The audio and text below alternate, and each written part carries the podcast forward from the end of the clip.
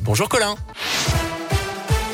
Bonjour Jérôme, bonjour à tous. À la une de l'actualité, aujourd'hui, la haute autorité de santé favorable à la vaccination des 5-11 ans.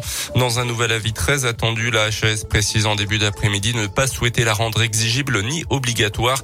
Le vaccin Pfizer peut être utilisé à partir de 5 ans de par son efficacité vaccinale et son profil de tolérance satisfaisant. Pour l'instant, seuls les 360 000 enfants à risque peuvent avoir accès au vaccin.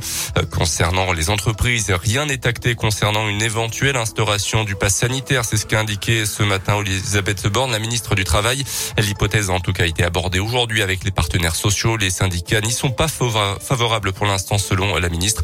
La mesure entraînant le vote d'une loi également. L'Agence européenne du médicament a donné son feu vert également il y a quelques instants au vaccin de Novavax, un sérum qui utilise une technique plus classique que celles employées pour les vaccins déjà autorisés. Il devient le cinquième vaccin recommandé dans l'Union européenne pour prévenir le Covid pour les plus de 18 ans. Dans le reste de l'actualité, cette polémique qui ne passe pas à Lorette dans la Loire entre Givors et Saint-Etienne. Hier, sur son initiative personnelle et sans aucune autorisation de la préfecture, le maire de cette commune de 5000 habitants a redonné l'abattage de neuf chèvres par la société de chasse locale.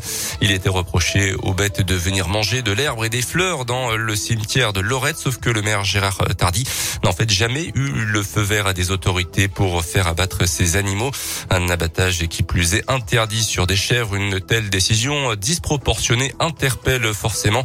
Contacté par Radio Scoop, la direction de la SPA de Brignais près de Lyon a réagi. Est-ce qu'on abat des chèvres parce qu'elles mangent des fleurs? Non. Euh, il existe des abattages sur les états d'urgence ou de nécessité qui représentent un danger pour la population. Un chien qui a mordu à trois reprises, qui se retrouve en divagation dans la rue, il y aura un arrêté parce qu'il y a une dangerosité immédiate. Des animaux qui se retrouvent sur l'autoroute, qui risquent de causer un accident, qui peut entraîner euh, des conséquences dramatiques et des morts, il peut avoir un abattage, mais on est sur un état d'urgence si vous préférez. C'est des chèvres, la seule dangerosité qu'elles représentaient, c'est qu'elles mangeaient des fleurs. Elles cherchaient qu'à se nourrir, c'est bête. Hein Est-ce que des chèvres qui mangent des fleurs dans un cimetière, c'est un état d'urgence.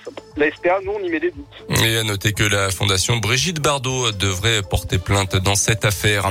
Un dramatique accident de la route ce matin à Landes, dans le Puy-de-Dôme, près de Clermont-Ferrand. Vers 7h30 à l'entrée d'une zone industrielle, une voiture a violemment percuté un poids lourd sur le côté pour une raison encore inconnue. La conductrice âgée de 69 ans euh, se trouvait en arrêt cardio-respiratoire. À l'arrivée des secours, elle serait décédée sur le coup selon la montagne. Le conducteur du camion, quant à lui, est indemne.